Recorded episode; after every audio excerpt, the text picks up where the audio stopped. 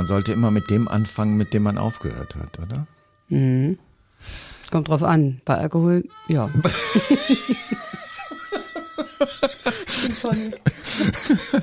okay, ähm, wir sind mitten 1974 in der zweiten Folge von Fünf Gründe, um Supertramp zu lieben. Und äh, mein Name ist Markus Dresen und ich begrüße die hervorragende Stefanie Schweder. Hello. Wunderschönen guten Tag. Ähm, wenn man so einen Podcast machen möchte, kann man nicht alleine als Junge im Studio sitzen. Da muss man definitiv eine Frau dabei haben, ein Mädchen dabei haben. Ja, zumindest bei Supertramp, Bei oder? Supertramp Weil das definitiv. ist, das erlebst du ganz anders als ich. Absolut, absolut. Wobei ich erinnere mich an meinen Freund Bernd bei Déjà-vu in Königswinter. Das war so eine Tanzveranstaltung, der mir Dreamer vorgespielt hat. Und der das total klasse fand. Ja, ja. Und wir sind mitten in 1974, dem dritten Album von Supertramp. Genau. Und wir hatten uns ja die Frage gestellt, was um Himmels Willen ist passiert zwischen diesem Album, das keine Sau interessiert hat, aus guten Gründen, Ja. dem zweiten, Indelibly Stamped, vielleicht lag es auch am Titel, der ist auch zu blöd. Ist wirklich. Und was ist passiert zu 1974 zu einem der Albumklassiker schlechthin? Das ist richtig. Und äh, das ist ein Album, was es auch letztendlich dann geschafft hat. Sie sind Prog-Rock geworden. Sie, also ich finde, äh, Crime of the Century ist schon Prog-Rock. Das ist nicht Pop. Nee. Das, äh, also das, dafür ist es viel zu dramatisch, aber auf eine Art und Weise, wie nur sie das gekonnt haben. Also weil es war halt immer diese Pop-Sensibilität dabei. Und ähm, lass mich bitte diesen einen Satz sagen. Was ist passiert? Weil für mich ist dieser Schritt, wie die Beatles 1956 auf diesem blöden äh, Fest in Woolton, wo sie die Quarrymen waren, und äh, als nächstes gehen sie ins Studio und nehmen Abbey Road auf. Also ich finde, das ist echt so ein Sprung. Diese ersten beiden Platten sind nett, aber eigentlich echt scheiße, um's mal. Oder? Ja, also. So, fangen wir mal ganz vorne Ganz an. von vorne Nein, an. natürlich. Also wir hatten es ja, das sind, das waren vier Leute, die Musik gemacht haben. Und die beiden dominanten Personen sind Roger Hodgson und Rick Davis. Rick Davis ist eher Blues- und Jazz orientiert und Roger ist eher pop, lyrisch und spirituell inspiriert. Der eine hat ein Händchen für Melodien, Roger, und Rick hat ein Händchen für, schon für Rhythmus und ein bisschen härtere Sachen und so Ja. weiter. Die beiden sind gesetzt. Da gibt auch nichts dran zu machen. Aber wahrscheinlich waren die beiden auch gar nicht so einfach, weil die mussten niemanden aus der Band rauswerfen. Die sind schon alle von alleine gegangen. Echt? Ist es so? Das Also- heißt, ja, ich glaube jetzt nicht wirklich im ganz großen Streit, aber plöt also es gab jedenfalls immer wieder die Situation, so wie sich ja auch Roger und Rick gefunden haben, durch eine Anzeige Melody Maker haben die wieder eine Anzeige geschaltet, weil sie, jetzt haben sie als nächstes erstmal einen Bassisten gesucht und haben dann Doggy Thompson gefunden und haben aber sich da auch wieder so durch Auditions durchgequält und dann haben eben jede Menge Bassisten vorgespielt. Und Doggy hat es dann bekommen, weil das war der einzige, an den sie sich am nächsten Tag noch erinnern konnten. Okay. Weil sie einfach so viele Bassisten gehört haben und dachten, auch den einen weißt du noch, ja, den weiß ich auch noch, dann nehmen wir den. Also sie haben einen neuen Bassisten gekriegt, sie haben einen neuen Drummer bekommen, Bob Siebenberg, das war ein Amerikaner, den haben sie aber live gehört und fanden ihn toll und haben ihn gefragt, ob er mitmachen will.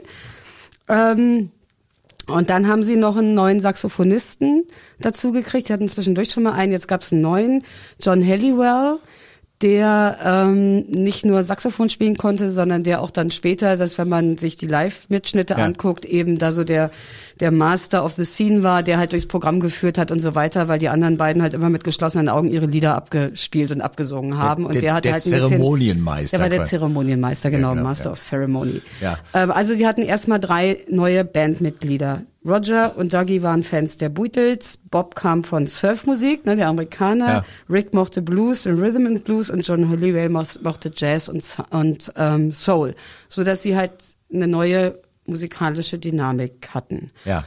Und dann haben sie gesagt, vielleicht brauchen wir doch mal einen Produzenten, also vielleicht brauchen wir mal jemanden, der sich auskennt. Okay. Und da haben sie tatsächlich auch einen gefunden, der sich auskannte. Und das war Ken Scott. Das war Ken Scott. Ken Und- Scott? Genau, Ken Scott, äh, da muss man jetzt so ein bisschen nerdig werden. Ken äh, Scott hat hier auf dem ähm, Pult liegt ein so ein kleiner Sticker Beatles. Ähm, der Mann mag die Beatles. Ken Scott ist auch aus dem Beatles-Universum, hat aber auch andere Bands schon produziert. Also der war so richtig arrivierter britischer Produzent, äh, der solide Arbeit ablegen konnte. Genau, der hatte mit den Beatles gearbeitet, sogar wohl mit Pink Floyd Richtig. und Procol Harum und deshalb wusste der auch, wie Sound geht. Ja. Und das war bei dem Album offensichtlich sehr wichtig. Und dann geht's ja doch auch noch um das Liedmaterial und einige Lieder wie School, Rudy, Bloody Well Right, die hatten sie schon. Also die haben sie schon live gespielt in dieser Zeit zwischen der zweiten erfolglosen Platte und dem Angehen dieses neuen Albums. Das heißt, die hatten das einfach schon ausprobiert. Ich stelle mir das immer vor wie Comedians, die halt ihre Witze Ja, ja. möglichst in der Provinz üben und um dann halt zu wissen, wie sie das schleifen müssen. Und so waren diese Lieder halt auch alle schon eingeschliffen und man wusste vielleicht auch, wie lang müssen sie werden, wie geht das mit den Solos und wo kann uns welcher Rhythmus noch hinführen. Und das hatten sie, da waren sie einfach auch mal besser schon vorbereitet. Das, das macht, das macht sehr viel Sinn. Ich meine, weil es sind ja wirklich äh, drei Jahre ist jetzt auch nicht so äh, ohne. Also äh, letztendlich äh, davon haben sie zwei Jahre auf eigene Rechnung gelebt. Ne? Also dass sie ähm, ohne den Millionär, der ja 72 gesagt hat, äh, dieses Geschäft ist nicht wirklich lohnend für mich. Ähm, viel Spaß.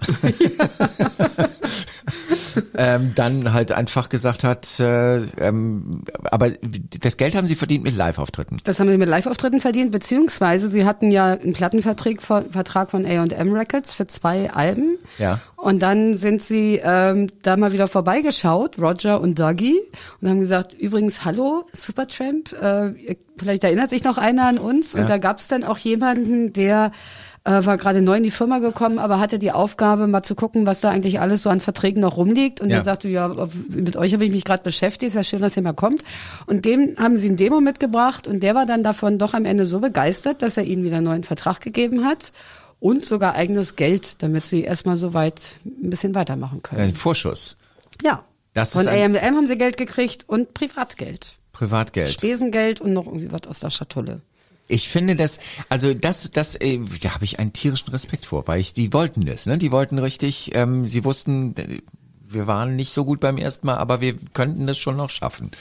So. Weil sonst würde man das ja nicht machen. So, und dann Absolut. sind sie wohin gegangen? In die Trident Studios. Die Trident Studios in, ähm, ähm, die London. sind in London, ja. Genau. Zeitgleich Ja. mit Queen. Okay. Und die nahmen gerade ihr Album Sheer Heart Attack auf mit Killer Queen. Ah. Wahnsinn, oder? Wahnsinn, Wahnsinn. Living Next Door to Freddie Mercury. Supertramp. Trident Studios in London. Das heißt, die haben 73 wahrscheinlich angefangen mit den Aufnahmen. ich ja, wahrscheinlich drei Jahre später waren sie fertig. Nee, auf jeden Fall 74 ist es herausgekommen. Genau. Zwei Monate wurde gemixt. Ja, das ist aber bei dem Album auch wirklich, ähm, also ich, ich spiele jetzt mal gerade eine Nummer. bitte darum. Ich weiß, ähm, dass ich ähm, bei einem Radiosender mal moderiert habe und ich habe super beschissen verdient, aber ich durfte Rudy Ist das der spielen. Radiosender, bei dem ich immer noch arbeite? Oder Nein, was nein, ein nein, nein, das war ein anderer Radiosender. Das, ich habe dieses Lied spielen dürfen. Rudy von Supertramp von Crime of the Century ist natürlich auch ein Rick-Song, deswegen mag ich ihn gerne. Rick Davis ist es. Aber wenn man sich jetzt anhört, das ist ja, das ist eine andere Welt. Zu dieser, Ja, vor allen Dingen, ja, jetzt gleich, ne? Das ist ja noch Intro, Intro, Intro. Richtig. Und jetzt. Na, noch nicht jetzt, aber jetzt.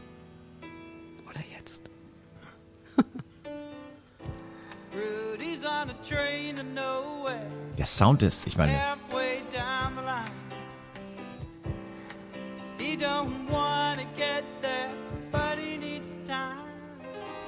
Wunderschön. wunderschön. Und auch, das ist, das ist einfach eine Welt. Das ist eine richtige, ich finde es auch toll, jetzt das über Kopfhörer zu hören, weil sollte man definitiv diesen Song.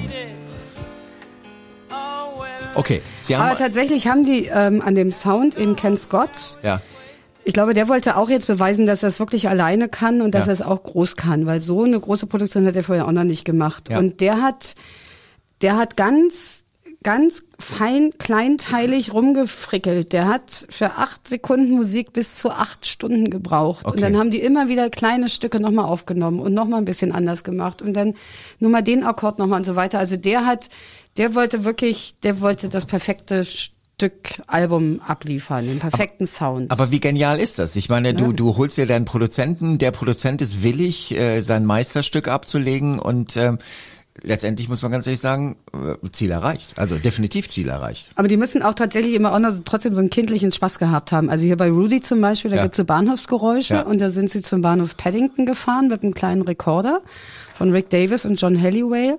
Und haben auch Zugansagen, also haben da erstmal die Atmo aufgenommen und dann auch Zugansagen, wo Ditkat und Swindon genannt werden. Das eine ist der Ort, wo Roger lebte und das andere ist der Ort, wo Rick herkam. Ist doch zauberhaft, oder? Das ist wunderbar. Und sie waren wahrscheinlich, sie Und standen dann da saß, und standen sie da wahrscheinlich mit ihrem kleinen Oh, Kassettenrekorder, hat weißt du, so gesagt? klack. Guck mal, der hat Swindon gesagt. Ja, ja, genau. Oh, irre, irre, Swindon gesagt? Ja, genau. irre.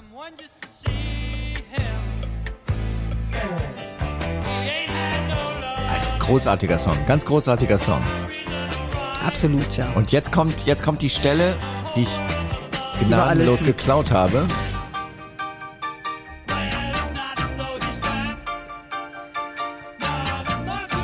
Aber das ist halt das, was sie mit dem Klavier gemacht haben. Das macht sie vielleicht auch so einmalig. A, weil sie halt immer dieses Saxophon hatten und weil sie das Klavier als Rhythmusinstrument Ja. benutzt haben. Also gar nicht den Bass so sehr, also auch, aber das ist schon sehr dominant. Sehr dominant, extrem dominant, ja. und irgendwann hat ja dann Roger auch noch angefangen, Klavier zu spielen und dann Ja. war halt immer, irgendeiner hat immer geklimpert. Ja, ja. Und Roger, das muss man ganz ehrlich leider sagen, ist ein extrem schlechter Gitarrist. Der hat keinen Ton. Ich sag's dir. Ich, ich nehme es einfach hin und versuche stoisch, dich dabei anzugucken, ohne dich zu hassen. Also er kann, er kann, ich glaube, er kann, also er kann gut zwölfseitige Gitarre spielen. Kommen wir auch noch zu. In der nächsten Folge, in der nächsten Folge doch. Ich glaube in der nächsten Folge. Hm, Ich Hm. glaube auch. Aber ähm, äh, ansonsten So, ist er nicht wirklich. Ja, ist ja gut. Das ist so geil. Es ist wirklich toll. Das ist wirklich super geil. Das Also stimmt schon. Das ist wirklich sehr, sehr schön. das ist einfach großes Kino, großes Kino. Das ist der, aber auch schon relativ am Schluss, ne? Ja, was ja, also erstmal School hast du ja jetzt irgendwie den einen schönen Moment uns irgendwie ähm, Ja. nicht geschenkt, nämlich den Schrei. Weil das, das sch- schwirbelt ja erstmal so 50 Sekunden, das konnten sie ja sowieso gut erstmal so reinschwurbeln in die Lieder. Die Mundharmonika ist schon geil. Die ist das schon- ist auch Rick. Ja. Das ist auch, Schon- die lassen sich da auch Zeit. Ich meine, ja, wir haben das in der Vorbereitung, haben wir immer äh, geguckt und ich, ich, man ist ja so als Radiomensch immer so ein bisschen undu- ungeduldig und denkt sich, da ist jetzt Dead Air, da passiert nichts, da muss man doch jetzt mal irgendwas erzählen. Und so, ein- so ein Opening von Supertramp ist eine Herausforderung, weil die sind mindestens 50 Sekunden lang. Ja. Und du hast keinen Radiosender der Welt, der so lange braucht, um sich und seinen Claim und alles zu sagen. Man kann die größten Hits der, Der 70er, 80er, 90er, 2000er und 2010er ja, genau. locker darauf sagen und kann auch noch sagen, dass man bei dem und dem Sender ist. Jetzt hast du den großen Moment ver Ach nee, der, der Nein, kommt der noch. Kommt der, noch der Schrei bitte, kommt der noch. kommt genau. noch. Ganz, ganz, ganz Roger, ruhig. ganz ja. ruhig. Ja, Roger ist jetzt, ist jetzt wieder schon- am Leiden. Ist schon mal verzweifelt, genau. Aber das ist ja ein großes Thema auf der Platte. Da geht's ja, oder überhaupt auch bei Roger, um Schule, Schulsystem, was das aus den Kindern macht, die eigentlich frei und äh, kreativ sein sollen, aber dann in diese Form gepresst werden. Später noch The Logical Song, aber hier Ja. klingt das ja auch schon an. Ähm, da hört man ja im Hintergrund schon so ein bisschen Kinder Ja, rufen und schreien. Das ist auf dem Schulhof aufgenommen. Okay. Und zwar von Ken Scott. Okay, Hatte drei Produzenten, Töchter. ja. und ist da auf den Schulhof gegangen und hat da diese Kinder und auch jetzt gleich. Das ist so geil, Also wirklich, das ist einfach unfassbar. ganz großartig.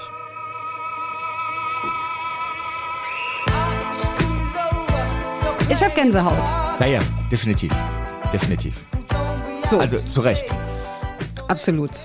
Und sie haben halt, das ist halt auch eins dieser Lieder, was, aber damals haben das glaube ich mehrere, also haben auch noch andere gemacht, das eben nicht Vers, Refrain, Vers, Refrain, Bridge, Vers, Refrain, Refrain, Refrain, Ende, Ausfaden gemacht hat, sondern halt einfach sich so durch so eine Welt, musikalische Welt durchgearbeitet hat, ja, ne? ja, ja. Es gibt keinen, es gibt nicht wirklich einen Hook. Also ähm, Nee. es, jetzt ist auch schon wieder mit dem Rhythmus vorbei. Jetzt ist wieder ein, ein bisschen shaky und was weiß ich was. Genau. Aber großartige Nummer. Ähm, it- man kann das wirklich nur empfehlen, dass man sich das in Ruhe und laut, wirklich laut und wenn es irgendwie Nachbarn gibt, Kopfhörer. Ja, man muss es wirklich machen wie früher. Oder Ja. Licht aus und ähm, definitiv. und hören. Mhm. Jetzt, das sind, das sind alles so kleine Details. Das Interessante ist, ich kenne dieses Album auswendig. Also jetzt die Marimbas da. Du, du, du. Geil, oder? das ist eine Marimba? Da ist eine Marimba mit einem Bass.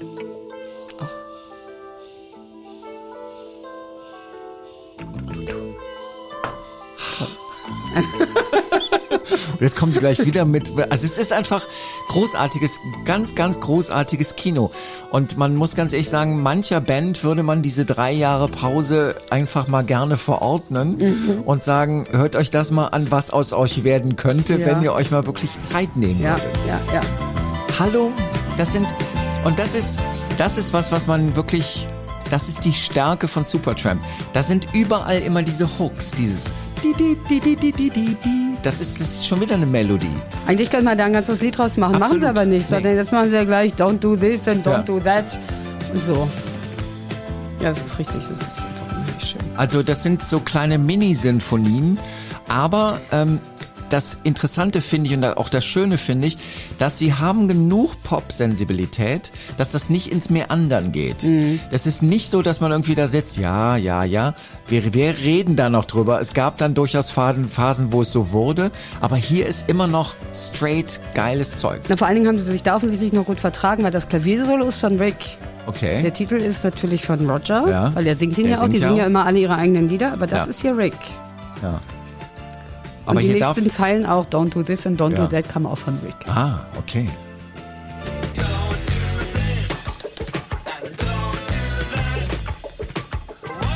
Toll. Großartiges Kino. Absolut. So, So, ähm, School ist vorbei. School is, School is out. School is out for summer. Ach nee, das ist jemand anders, ne? Das ist jemand Genau. anders. Der, ähm, ja, egal. Ähm, und aber ich will eigentlich, das, das Schlimme an dieser Folge wird sein, wir müssen viel zu viel Musik spielen, was man ja eigentlich Das gar ist- nicht darf. Ach so, ja. Das, musst du, das musst du klären. Ich bin hier nur die Ansagerin. Richtig. Aber das nächste Lied, ich meine, das nächste war eine Single, ne? Das war eine Single und die hat in Amerika sogar ein bisschen was geschafft. Ja. Und in England war es äh, war's Hooligansprache. Richtig. Bloody well right. Ah, you're Das- bloody das durfte well man, right. Das genau. ist aber so aber das durfte britisch. man nicht sagen. Nee, nee, nee, das Zumindest durfte man es nicht singen. ist natürlich was für Team Rick. Das ist definitiv Team Rick. Rick zeigt hier auch, dass er das mit dem Piano relativ gut kann. Was das Interessante ist, sie haben dieses kleine Wurlitzer. Das ist ein Wurlitzer Piano. Und äh, das liebte auch ähm, ähm, Roger Hodgson so sehr. Er sagt, er hat sich ein Wurlitzer Piano gekauft, als er irgendwie 16, 17 war. Und dann hat er schon Dreamer geschrieben, weil er so begeistert war von diesem Sound von dem Teil. Super geil. Aber jetzt Was für ein Opening. Und das, also, Stimmt, da hat immer noch keiner gesungen, ne? Aber es ist so, ich finde jeder Song, da sind Stellen drin, wo man denkt, oh, das will ich jetzt noch mal hören, das will ich noch mal hören. Das ist so geil. Also, Ja. ja. Und das, ich meine, wo sind die Zeiten hin, wo das ein Single war? Ja, aber das, meine, das fragt man sich ja sowieso, oder? Ja. Also, weil die haben ja, die Lieder sind ja fast alle sehr lang Ja. und sind ja eher so, so zeitstrahlartig, also Ja. bewegen sich halt von irgendwo am Anfang bis nach ganz woanders hin und haben halt nicht dieses konsistente. Ähm, und damals hat man das noch so gemacht. Oder war das, konnte man sowas noch als Single veröffentlichen? Absolut. Es ist schön. Ich, Ich meine, das ich, ist ja auch nicht mehr weit bis Bohemian Rhapsody. Das frage ich mich sowieso die ganze Zeit, warum man immer sagt, boah, was Queen sich da getraut haben. Und Supertramp macht das hier die ganze Zeit. Das ist ja sowieso meine These, dass ich finde, dass Supertramp einfach überhaupt nicht das, äh, den, das Lob bekommt, was sie kriegen müssten. Weil zum Beispiel dieser Refrain hier, ich möchte knien. Right, right, you're bloody well right. You got a bloody right to say Also ich nicht. Aber ich finde, das ist, das ist für mich auch, das ist so britisch. Das ist Absolut. so britisch. Ja, das ist schon, das kannst du vor so einer betrunkenen Menge, kannst Genau. du das gut machen. Ja, das Ja, ist, das ist einfach, das ist ganz, ganz toll. Aber du hast halt 100% recht. Bohemian Rhapsody, da sind sie alle irgendwie zu Recht. Bohemian Rhapsody, Ja, wir wollen hier keinen falschen Eindruck entstehen lassen. Das ist ein geiler Song, aber es gab die auch woanders. Es gab sie definitiv auch Ja, woanders. ja, genau. Aber sie hatten halt keinen Freddie Mercury. Also das werden wir, werden wir vielleicht auch mal noch mal länger drüber reden. Da hast du recht. Das ist sie eben, das sind ja zwei Leute, die wirklich, wenn man sich die Videos anguckt, man möchte ja weinen. Die machen ja, die, die stehen auf einer Bühne vor 30.000 Leuten oder Ja. sitzen an ihren Klavieren und haben die Augen zu. Ja. Die gucken das Publikum nicht mal an. Und das ist irgendwie, so wirst du nix. Also, ich meine, sie sind ja wer geworden, so ist Ja. ja, nicht. Aber äh, Freddie Mercury hätte da die, die die Wahnsinnsnummer draus gemacht. Das ist richtig. Es gab eigentlich keinen Präsentator, deswegen musste dieser arme John Halliwell. ja, und der machte ja auch nur so ein bisschen schlechte englische Witze, Richtig. was ja in Ordnung ist, Ja. aber es ist halt auch nicht so bigger than life. Überhaupt nicht. Aber der hat halt zwischendurch wenigstens, wenigstens den Versuch gestartet, sowas wie Entertainment zu machen. Absolut, ja. Also nicht nur äh, Plattenabspielstation zu sein, sondern irgendwie auch zu sagen, ja, wir sind jetzt auch hier Ja. vor euch, deswegen ja, ja, hallo. Genau. Ja, wir, sehen, wir, wissen, ihr seid da. genau. Bei den anderen hat man wirklich den Eindruck, sie, die wussten es auch nicht, dass die, dass Ja, da genau. irgendjemand da ist. Genau. Das Interessante finde ich, dass Roger Hodgson heute, ähm, ich habe den mal live gesehen ähm, in Solo. In Solo? In Solo. Also nur eher Solo. Ah, ne? ja, okay. Ähm, das war sehr lustig. Das war in der Klamm in, ähm, in der Burg Klamm in, in Österreich. Mhm. Und ähm, der Freund, mit dem ich da hingegangen bin, der meinte irgendwie, ja, und da sind die Doors. Also das ist immer, das sind immer solche so so Oldie-Festival. Und äh, Supertramp, der und ich dachte, Supertramp, äh, Rick Davis? Nee, dieser der andere, Roger Hodgson. Ja, und da war er dann da, aber das kann er jetzt. Der ist schon, der steht auf der Bühne und der macht das auch richtig gut. Das äh, offensichtlich hat er zwischendurch mal ein Training bekommen. Es ist so eine Schande, dass sie das vor äh, damals nicht gemacht haben. Ja, aber vielleicht jetzt gerade kommt mir der wahnsinnig geniale Gedanke, dass Roger Hodgson das mit seinen Liedern vielleicht auch damals schon gekonnt hätte. Ich meine, jetzt ist er ja, Ja. werden wir später nochmal drüber reden, aber jetzt ist er ja erleuchtet. Ja. Und da präsentiert er natürlich seine, also der sagt er ja auch, er will, will die Liebe geben und er freut sich mit Ja. seinen Liedern halt die Herzen zu öffnen, bla bla bla. Und dazu muss die Leute natürlich angucken. Und jetzt ist er ja so ganz in diesem Guruhaften, ähm, ich liebe euch alle und ihr liebt mich auch Gehabe. Ähm, und das hätte ja damals, also A hätte das zu der, zu, dem, zu der Musik ja auch nicht gepasst. Ja. Jetzt kann er ja Give a Little bitte auf seiner Gitarre klampfen und dann ist das ja was anderes als das, was die hier 74 gemacht haben. Und da kann er das dann auch. Aber auch mit diesem ganzen akustischen Brimborium, da passt das dann ja auch nicht so richtig. Nee, das, das, das absolut richtig.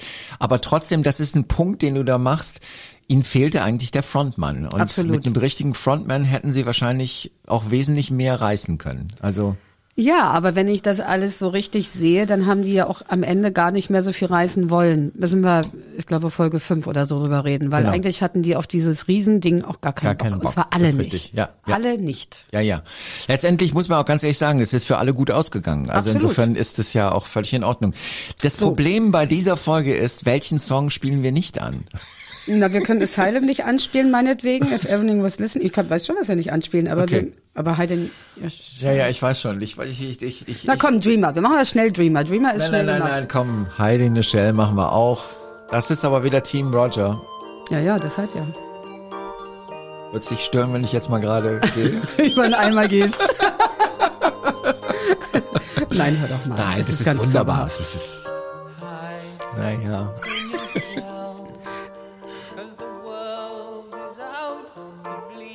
Ja. Naja, es ist halt, also der Mann ist, ist ja Zeit seiner Zeit bei Supertramp auf der Suche nach dem wahren Leben, nach Gott, nach spiritueller Erleuchtung, nach Liebe, nach diesem ganzen Kram. Davon singt er dann auch, man verkriecht sich in seiner Hülle und Ja. ist einsam. Und ähm, da sind, die haben, sind ja bevor sie da dieses alles zusammengeschrieben haben und produziert haben, waren sie auch eine Weile in Southcombe, in, wieder auf einem, in einem Landhaus, wo er sich wohl auch teilweise sehr alleine fühlte, weil die anderen halt ganz anders drauf waren und er Ja. halt immer noch so ein bisschen nach der Erleuchtung suchte und so entstehen dann halt so eine Lieder. Aber das ist, ich bin wieder 14, für 14, das, deswegen, wir hatten uns ja mal gefragt, warum Ja. sind die nicht cool?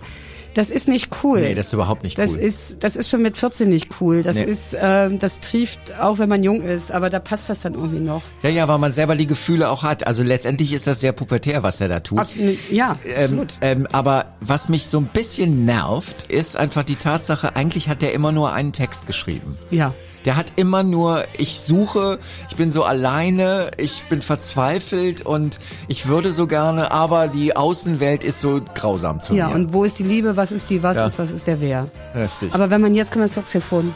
das ist schon. Ja. Jetzt kommt wieder dieser Hook. Und dazu gibt es auch eine Geschichte. Mein Freund Christian hat mich gefragt vorgestern, ob ich die wohl erzählen werde. Ich bin 14 Ja. und ich bin alleine zu Hause und Ja. ich habe, mache genau das, was man tut. Man Ja. legt sich im Dunkeln auf den Fußboden, legt die Kopfhörer auf und fängt an zu singen. Das ist Bis dahin schön, bis eine völlig entsetzte Mutter die Tür aufreißt, weil sie glaubt, dass ich furchtbare Schmerzen habe. Und es, war, es ist so furchtbar, weil man so wahnsinnig ertappt sich fühlt. Und ich bin ja, gerade genauso außer mir wie Roger. Und das klang wahrscheinlich auch ganz schlimm, als wenn ich um Hilfe rufe. Meine Mutter kommt rein und denkt, ihr Kind ruft um Hilfe. Dabei hat sie nur gerade den ganzen Schmerz dieser Welt. Den man halt so hat, wenn man man halt so hat, 14, ja. 15 ist, genau. Und eben nicht so hoch kommt. Also das ist ja dann das Problem. Das ist, bei ihm klingt das ja sehr schön. Ähm, bei mir klang das vielleicht nicht ganz so schön.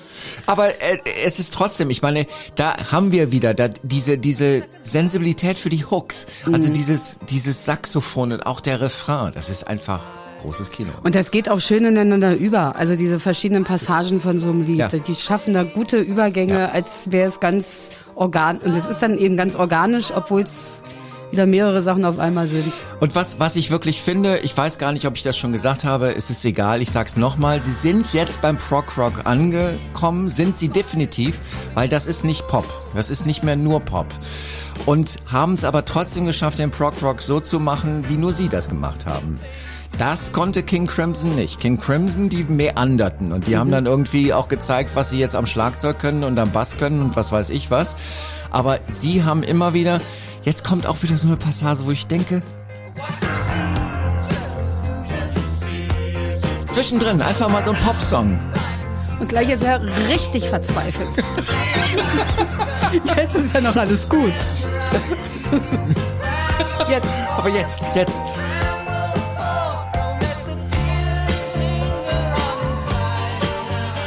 Das ist schon. Ich, ich, ich krieg Gänsehaut, ich kann nicht anders. Ist aber- Es ist aber auch- so ist unfassbar schön. Auch mit diesen, also der Halliwell ist ja auch nicht der größte Saxophonist Nein, nein. aller Zeiten, ne? Das ist ja überschaubar, aber das ist auch, das passt genau für Der weiß einfach, wann ein. er was, welchen Ton spielen muss. Da, Das da hat er auch eine gut, Sensibilität Das soll dafür. ja schon sein. Ja, ja, aber trotz allem ist es, ich meine, der, der macht jetzt nicht, der, der, wahrscheinlich ist es gut, dass er nicht so der, der Virtuose ist, sondern dass er einfach die Töne, die sein müssen, die kommen aber auch.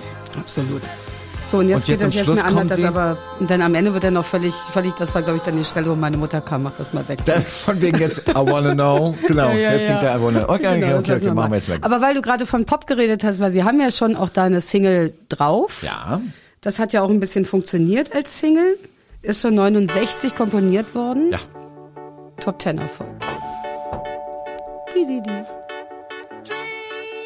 Ich muss das jetzt sagen. Es gibt eine Episode dazu bei den 100 Mal Musiklegenden. Und die ist bestimmt großartig. Da wird der Song, da wird der Song so richtig seziert. Warum und weshalb und so. Und wie das aufgenommen worden ist. Ähm, sie haben eigentlich das Demo von ihm nachgestellt. Ja, eben. Der hat ja Genau. seine Sachen im Grunde fertig gemacht, Ja. in irgendeiner ruhigen Ecke im Zelt. Genau. Und dann haben die das Und sie haben es irgendwie versucht anders zu machen und es hat nicht funktioniert. Und dann haben sie einfach das Demo überspielt und dann die Instrumente obendrauf noch, nochmal neu quasi gespielt. Aber es ist auch ein schönes Lied. Super, Also, super. Aber das Schlimme an dem Song ist, der geht jetzt gleich, geht er richtig ab. Und dann denkt man, ja, es kommt nie mehr wieder. was kommt nie mehr wieder? Das da. Das ist das Einzige, was tanzbar ist. Wenn du, wenn du den Song in der Diskothek hast, Eben, aber das habe ich mich sowieso gefragt. Also wir- waren ja alle mal anders drauf, so ist das Ja. eben.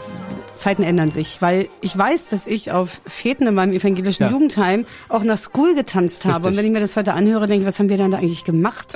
Wir können ja nur unsere früh pubertierenden Leiber so im Raum, so so so wie, viel mit wie Algen Armarbeit. im Wasser, weißt genau. du, so Armarbeit. Ganz viel Ja. Armarbeit, ja, genau. und genau. Augen zu. Genau. Damit keiner sehen kann. Man, man, das war Ne, weil man quasi, ja auch so das das durch das aber das war auch das ja. Abkommen mit den anderen. Man wusste, dass das albern ist und dachte sich, ich mache es jetzt auch zu, dann machen Ja, die ja, anderen sie genau. auch zu, genau. Ja, weil man gar nicht so dieses, die ganze Zeit irgendwie Ja. rhythmisch vor sich hin tanzen, sondern das hatte ja dann irgendwie sphärisches Getue dabei. Und ich meine, es ist wirklich, es ist schon wieder, wo ist denn jetzt, wo ist der Hook vom Anfang? Sie machen es nicht.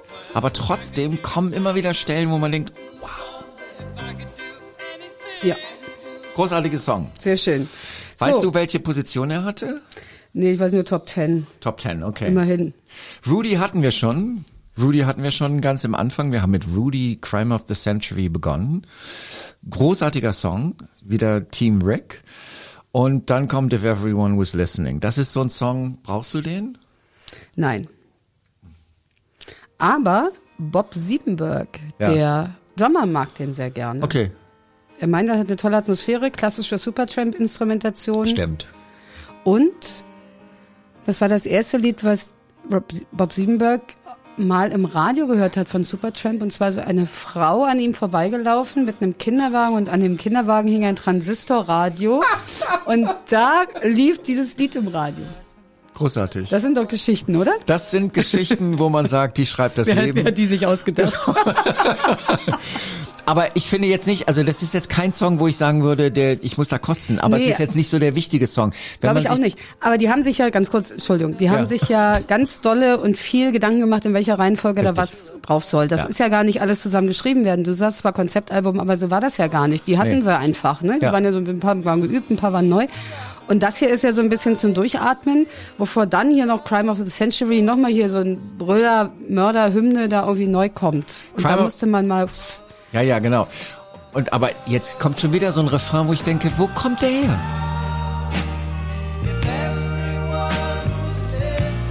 Das kann der echt gut. Das muss man also ganz ehrlich konnte er zumindest Ja. gut. Das ist schon echt. Das ist großes Kino. Ich sag immer großes Kino, aber ich bin so begeistert. aber Crime of the Century hast du schon recht. Da geht's dann nochmal richtig zur Sache. Ähm, und zwar äh, so soundmäßig auch. Und Fängt ja noch ganz harmlos an. ah ja. Aber da kommen Breaks drin, wo man einfach irgendwie denkt, uh. Ja, der darf auch der Drummer nochmal richtig zeigen, Ja, ja. was er kann und so.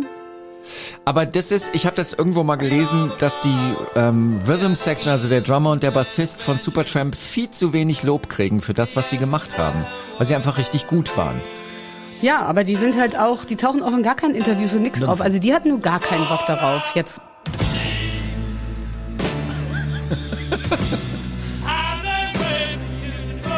aber das ist auch schon so ein bisschen Alkoholismus-Endstadium, oder? ja, ja, so, ja. Also da bist du schon ganz schön breit, wenn du danach noch tanzt. Aber das als letzter Song auf einem Album großartig. ist, ist, ist einfach. Also war auch immer ihr letzter Song bei den Konzerten, weil danach war, kam ja, muss ja dann Nee. auch nichts mehr kommen. Da kann auch nichts mehr kommen, finde ich. Also das Absolut. ist so. Tatsächlich haben sie auch keine Zugaben gegeben. Okay. Die sind, haben Konzert gegeben, haben ihre Platte abgespielt, wohl sogar Ja. in derselben Reihenfolge. Okay. Dann haben sie zwischendurch noch ein paar Sachen gemacht, die dann später auf der nächsten draufgekommen sind. Crisis for Crisis, die hier nicht mehr draufgepasst haben. Die haben sie so zwischendrin gepackt. Ansonsten haben sie das Album einfach abgespielt und dann wollte natürlich die begeisterte Crowd eine Zugabe, aber sie hatten nichts, was sie da noch hinter hätten. Normalerweise hat ja der der, haben ja die, die Gruppen vorne dann irgendwann noch, dann kommen noch hier, äh, weiß ich nicht, Sultans of Swing oder so, ne? Wo du den ganzen Abend denkst du, jetzt macht's doch mal, ja, danke, Ja, Zugabe. ja. Aber das hatten die ja gar nicht. Erstmal hatten sie keine super Single. Und außerdem war das ja alles so durchkomponiert, sagten ja auch immer, sollt ihr, die, die Zuhörer sollen auf eine Reise gehen mit uns. Ja. Und dann war die Reise halt zu Ende und du warst wieder zu Hause. Also, Ja. Eigentlich konsequent, finde ich auch Absolut. richtig. Warum soll man danach jetzt zum Beispiel noch All Along the Watchtower spielen? ich will danach nur, ich will nur noch mal dran erinnern, das ist verlinkt in den Shownotes, das ist wirklich skurril. Die Version von All Along the Watchtower von Supertramp aus den ersten Tagen ist einfach, äh, ja. so. Ähm, Crime of the Century. Ich meine, ähm, ich glaube, es ist, ich glaube, in den letzten 33 Minuten ist durchaus rübergekommen, dass wir beide dieses Album gerne haben. Ja, ein wenig. so, wir, ähm, wir haben ja, ähm, das Ganze heißt ja hier äh, fünf Gründe, Supertramp zu lieben. Und der zweite Grund ist einfach das perfekte Album. Das absolut perfekte Album. Also äh, der zweite Grund sind eigentlich acht Gründe, Supertramp zu lieben, denn es gibt acht Songs auf Crime of the Century. Davon ist keiner Ja. davon,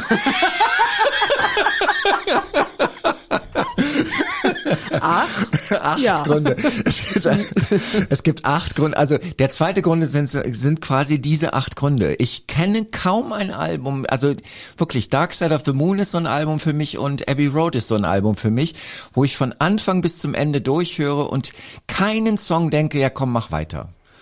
Naja, also wir müssen ja irgendwann nochmal über Police reden. Da, äh, Genau, genau. Genau. Ähm, äh, aber auf jeden Fall finde ich, ähm, das ist definitiv der zweite Grund. Also Absolut. dieses Album ist einfach, ich finde, sakrosant, absolut unterbewertet. Es kommt nicht in diesen besten Listen vor. In den besten Listen kommt, weißt du, es ist ja immer so, Menschen stimmen ab und, und am Schluss gewinnt Led Zeppelin. Aber naja, es ist doch wirklich so. Es ist immer Stairway to Heaven, es ist immer ähm, Bohemian Rhapsody und so, aber das kommt irgendwie nie vor. Das finde ich falsch, weil das ist ein großartiges Album. Aber es ist, es wird, und das wird immer das Problem auch bleiben, dieses süßliche Gejammer. Wenn auch sowas wie Hide in Your Shell nicht ganz so süß wäre, dann glaube ich, hätten sie es geschafft, weil zur selben Zeit gab es Tubular Bells von Mike Oldfield Ja. und so, und das sind dann so die Meilensteine. Das ist halt ein bisschen cooler. Und das ist, glaube ich, Aber, aber ganz ehrlich, warum ist es nicht cool, wenn man gute Melodien machen kann? na, wenn man, ich, ich weiß nicht, also, äh, weil, weil wenn so eine Melodie halt so zuckrig ist, und das hat auch jeder ein Gefühl für, wo fängt Kitsch an, wo hört, das ist ja nur so ein, so ein Gefühl, aber wo man denkt, das ist jetzt irgendwie eigentlich genau eins zu viel, weil er ja auch immer dieses Schluchzer in der Stimme hat. Also Ja, ich ja. mag es ja, deswegen, ne, Team Roger, Mädchen und so, da ist das, das ist schon sehr, sehr gut, aber das ist halt, ich finde, das ist wirklich nichts für Jungs oder nur sch schwer für Jungs. Also, oder ich könnte zumindest Jungs oder junge Männer verstehen, dass sie sagen, oh nee, irgendwie, jetzt, weil er auch so seine Seele so ausbreitet und das ist ja auch so ein bisschen unmännlich, jetzt in Klischees gesprochen. Also wir Absolut, wünschen uns ja alle, dass absolut, die Männer absolut. so, alle so sind wie Roger, aber ähm, das sind sie ja nun mal nicht. Und das sind ja auch genau die, die auf dem Schulhof dann doch auch stehen gelassen worden sind, muss man ja auch mal so sagen. Ja. Und ich glaube, dass es deshalb eben nicht so der Riesenmördererfolg ist. Hier Bohemian Rhapsody ist auch cooler. Ja, ja, So. ja, das, ich, ich, ich, ich höre die Argumente, ich verstehe die Argumente, ich finde es trotzdem nicht richtig. Weil ich finde, dass das Album eins, ein ganz großes Album ist. Also das wird nie in besten Listen aus den 70ern gelistet. Oder zumindest nicht vielleicht unter die Top 10, aber in die Top 50 oder so sind wir dann schon kommen drin, sie oder? schon, aber trotzdem, es ist einfach viel zu Es wenig. ist gemein. Die Welt zu ist, ja, absolut. Und wir wollen schon mal so ein bisschen.